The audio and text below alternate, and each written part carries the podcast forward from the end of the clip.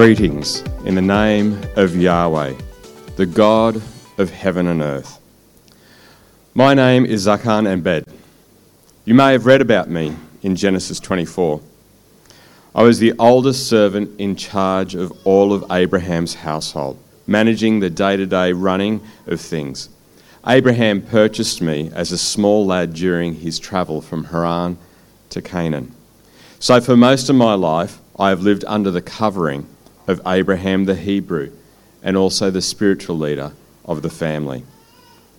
I'm aware that you're going through a series called Nine Lives, and I'm humbled that David has asked me to come and share some thoughts about my story and how in getting a wife for Isaac, my life was changed forever. I'm also aware that you do a personal reflection time at the end, so hopefully I'll leave you with some small reflections that based on what you hear today. Before I share some of my story, please allow me to pray. Yahweh, God of Abraham, my master, God of heaven and earth, thank you that through your favour you have brought me to this time, this place, and with these your people. Thank you for your covenant relationship that we can have in Jesus. Just as you have been faithful over generations past, would you faithfully use this time for your sacred work in each person's heart? Amen. It shouldn't come as a surprise that when you're getting into the sunset years of your life, you start looking back over those years. But you also look to the future and what is in store for those that you love. It was certainly true for Abraham. Over the years in Abraham's service, I've seen him do some amazing things because of his faith in Yahweh. At the age of seventy-five, he left his family in Haran, just north of the Turkey-Syrian border, and travelled some seven hundred kilometres or four hundred thirty miles south to Hebron, to the surrounding region in Canaan. It was during Abraham's trip south that he purchased me. And over the next sixty years, I witnessed Abraham's love for his nephew, Lot, his willingness to rally his men to a victorious fight against four kings and rescue Lot and his family, and Abraham's generosity and hospitality. Abraham had also um, shown a preparedness to follow Yahweh even when it hurt.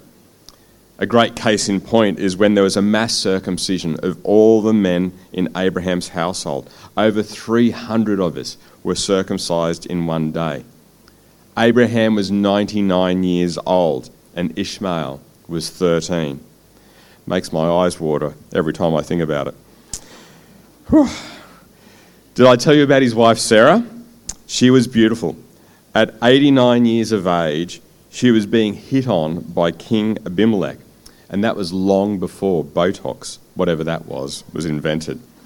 But I digress.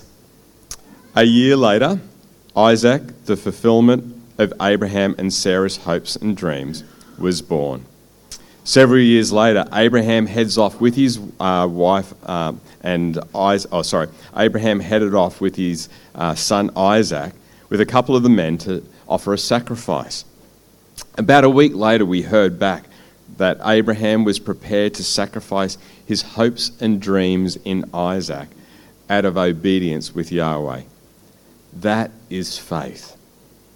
At one hundred twenty-three years of age, Sarah died. Abraham was one hundred thirty-three and Isaac was thirty-three.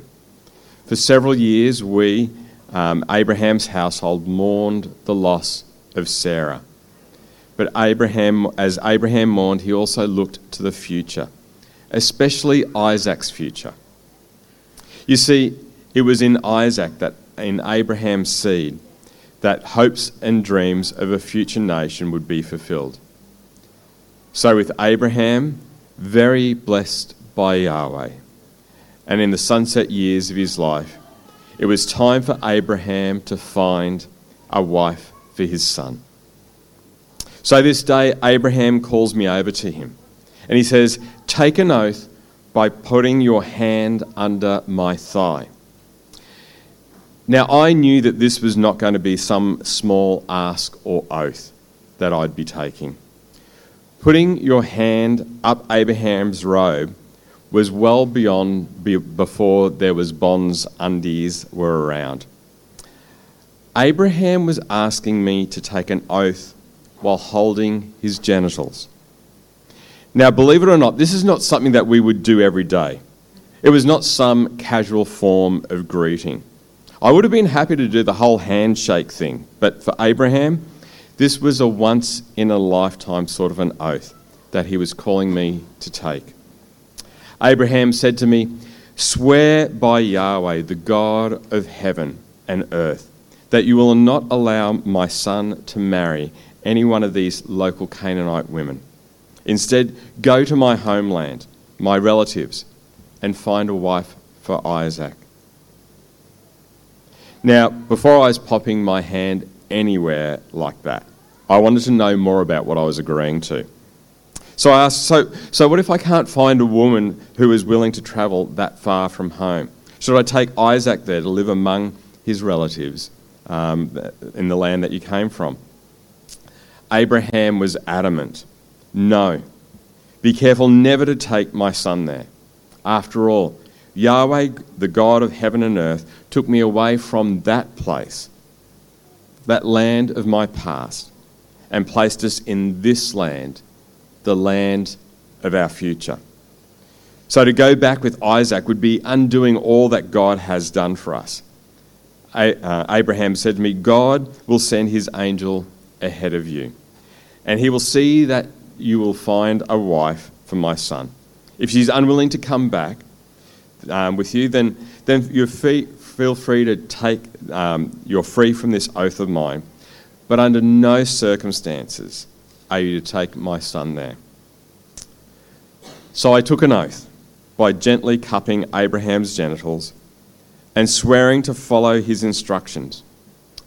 After washing my hands, I loaded up ten camels with all kinds of expensive gifts from Abraham.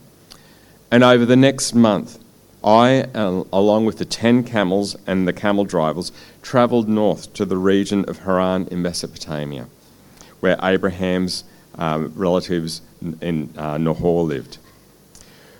We arrived just on evening and near a well, and the local women who would come were drawing water from that well. It was located just outside of town, so I, I knew that this would be a good place to rest up and find lodging for that night. Abraham was seven hundred kilometres away, and now it was up to me to put faith Uh, Abraham's faith in Yahweh God to work in my life. After all, Abraham had taught us that Yahweh was not some idol. He was not bound by geography. He was the God of heaven and earth. So while my team was getting the camels settled, I prayed in my heart, "O Yahweh, God of my master Abraham, please give me success today and show unfailing love to my master Abraham. See, I'm standing here beside this spring, and the young women of the town are coming out to draw water. This is my request. I'll ask one of them, please give me a drink from your jug. And if she says, yes, have a drink, and I'll water your camels too, let her be the one that you have selected as Isaac's wife. This is how I will know that you have shown unfailing love to my master." Before I knew it, I saw this young woman of around twelve to fourteen years of age coming out with a jug of water on her shoulder. She was very beautiful and of marriageable age. She went down to the spring and filled her jug and came up again. Taking a deep breath, I ran over to her and asked for a sip of water from her jug. She obliged without hesitation. "Yes, sir, and have as much as you want." She quickly lowered her jug. No sooner had I drunk that she also offered to draw some water for my camels too. Now, you may not know this, but ten thirsty camels can each drink two hundred litres of water in a matter of minutes without getting brain freeze. So you should have seen this young girl run.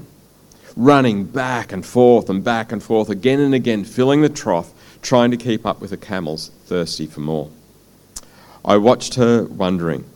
Well, she did what I'd asked God for her to do. But I wonder, is she from Abraham's family? And would she be willing to leave her family home, probably never to see them again, to marry someone that she has never met? Yahweh, is she really the one? After some time, when the camels had gotten their fill of water, this girl had caught breath, and then I took out a five-gram gold ring for her nose and two one hundred gram bracelets for her wrists, probably worth around one thousand dollars or so. I just had to know. Whose daughter are you? Please tell me. Would your father have any room to put us up for the night? I knew I was pushing it by asking this girl about lodging. But the excitement, I just I just blurted it out. She told me, I am Rebekah, the daughter of Bethuel. My grandparents are Nahor and Milka. Yes, we have plenty of straw and feed for your camels, and we have room for guests. Not only was she beautiful, hard-working and generous, but Rebekah was the grandniece of Abraham, Isaac's first cousin once removed. Her grandfather was Abraham's brother. I mean, seriously, of all the women that could have come out, she could have been old, lazy, looked like she was dragged backwards through a hedge. But instead, Yahweh brought out this beautiful, single, hospitable, hard-working girl who just so happened to be one of Abraham's relatives. Bowing down to the ground, I declared, "Praise Yahweh, the God of my master Abraham. Yahweh has shown unfailing love and faithfulness to my master, by because he has led me straight to my master's relatives." Hearing my prayer, and that I worked for Abraham, Rebekah was off again. She took off running all the way home to tell her family everything that had happened. A few minutes later, Rebekah's brother Laban ran out to meet me as well. No doubt he was impressed with the bit of bling that I'd given Rebekah, but I'd also that I but also that I'd worked for Abraham. Keen to have us stay the night with his family, he'd already started getting rooms prepared and provisions ready. We got ourselves settled in, um, the camels fed, the bedding ready uh, for the night, and then the camel drivers uh, came with me, and we got washed up, ready for dinner. Laban's family had shown such generosity, such generous hospitality. But there was no way that I could I could sit down and eat before I'd shared with them about what had brought me to their home on that night. So with the smell of freshly cooked food filling the air, the flickering silhouette of the shadows of faces on the walls, I asked my host to indulge me for just a little while so I could tell them while I was there, why I was there. I am Abraham's servant, and Yahweh God has greatly blessed my master. He's become a wealthy man, and Yahweh has given him flocks of sheep and goats, herds of cattle, a fortune in silver and gold, and many male and female servants and camels and donkeys. While Sarah and my ma- my master's wife was very old, she gave birth to my master's son. And my master has given him everything that he owns. And my master made me take an oath. Now, remember, we were sitting down to eat, so I wasn't going to go into the detail about where I'd place my hands because we were about to eat with our fingers, and I didn't want that to scar them. So anyway, where was I? That's right. So I said, Abraham said to me, "Do not allow my son to marry one of these local Canaanite women. Go instead to my father's house, to my relatives, and to find a wife for my son there." But I said to my master, "What if I can't find a woman who's willing to go back with me?" And he said, "Yahweh, in whose presence I live, will send his angel ahead of you and will make your mission successful.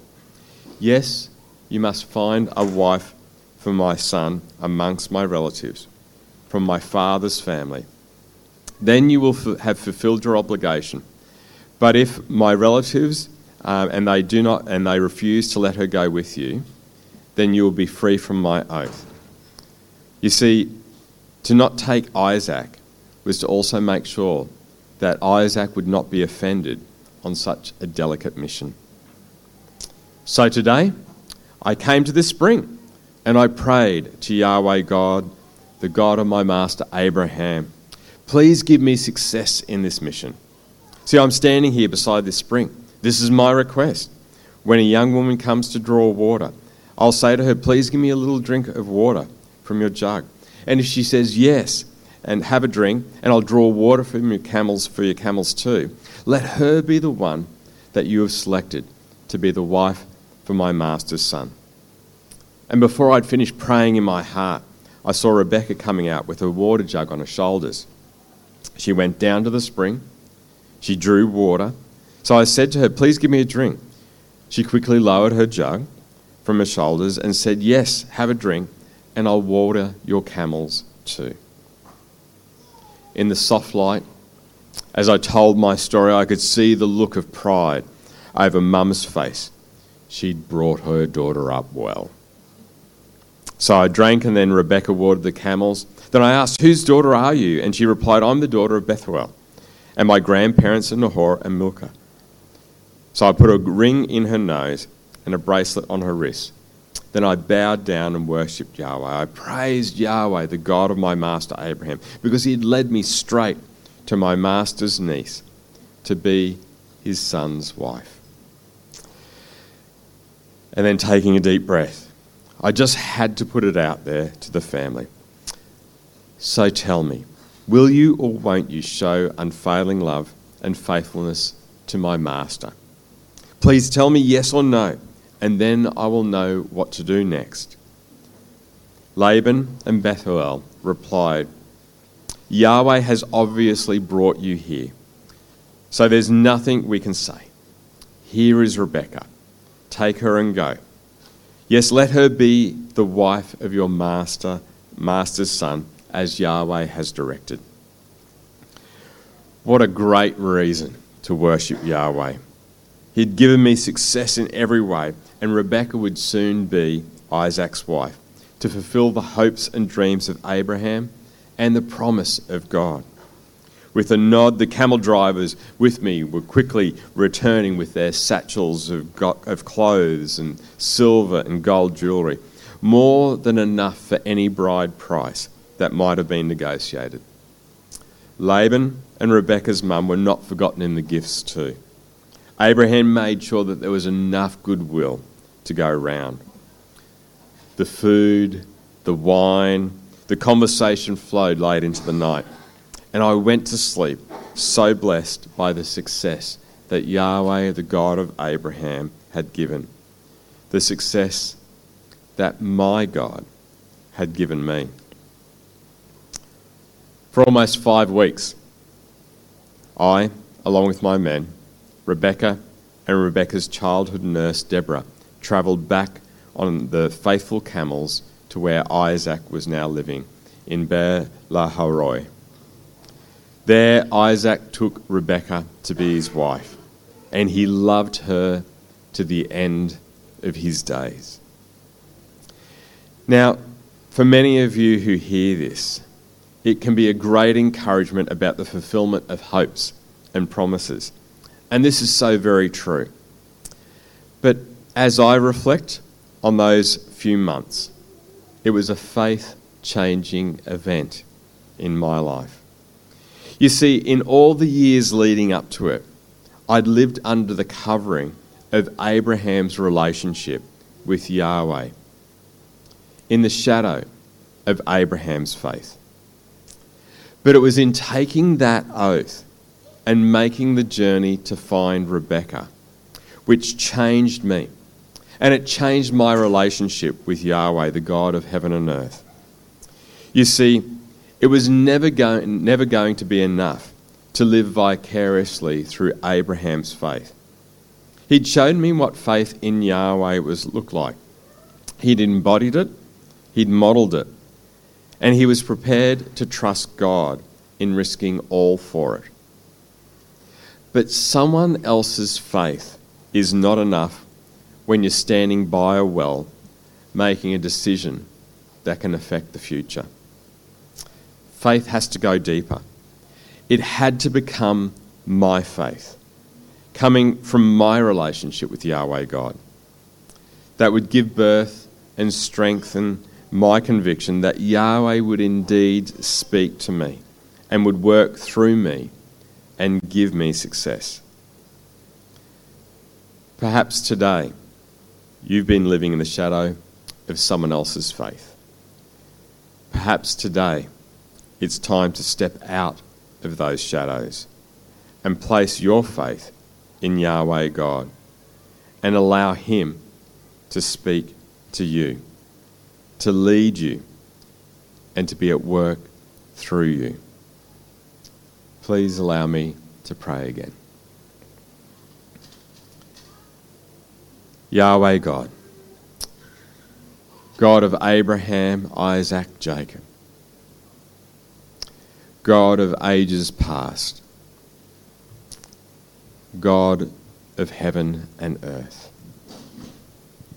we thank you for your faithfulness. We thank you for those who have been influential in our faith. But help us not to live vicariously through other people's stories, other people's narrative, other people's lives. May they and their faith in you inspire us, but may we live. May we live in a personal relationship with you that reflects a deep and rich faith in you. May it be our faith. May it transform our lives as we step out in obedience to you. Amen. Now, I think you've been given some cards, and there's a picture that's on the screen behind us that we'll take some time to respond to and talk to Yahweh, God of heaven and earth, about what's stirring in your heart. Consider who has been influential in shaping your faith. Do you still live in the shadow of their faith, or have you moved to a personal faith in Jesus? And as you look to the year ahead, where might God be calling you to step out in faith? As some music's played, I encourage you to take some time to respond to Yahweh, God of heaven and earth. God bless you.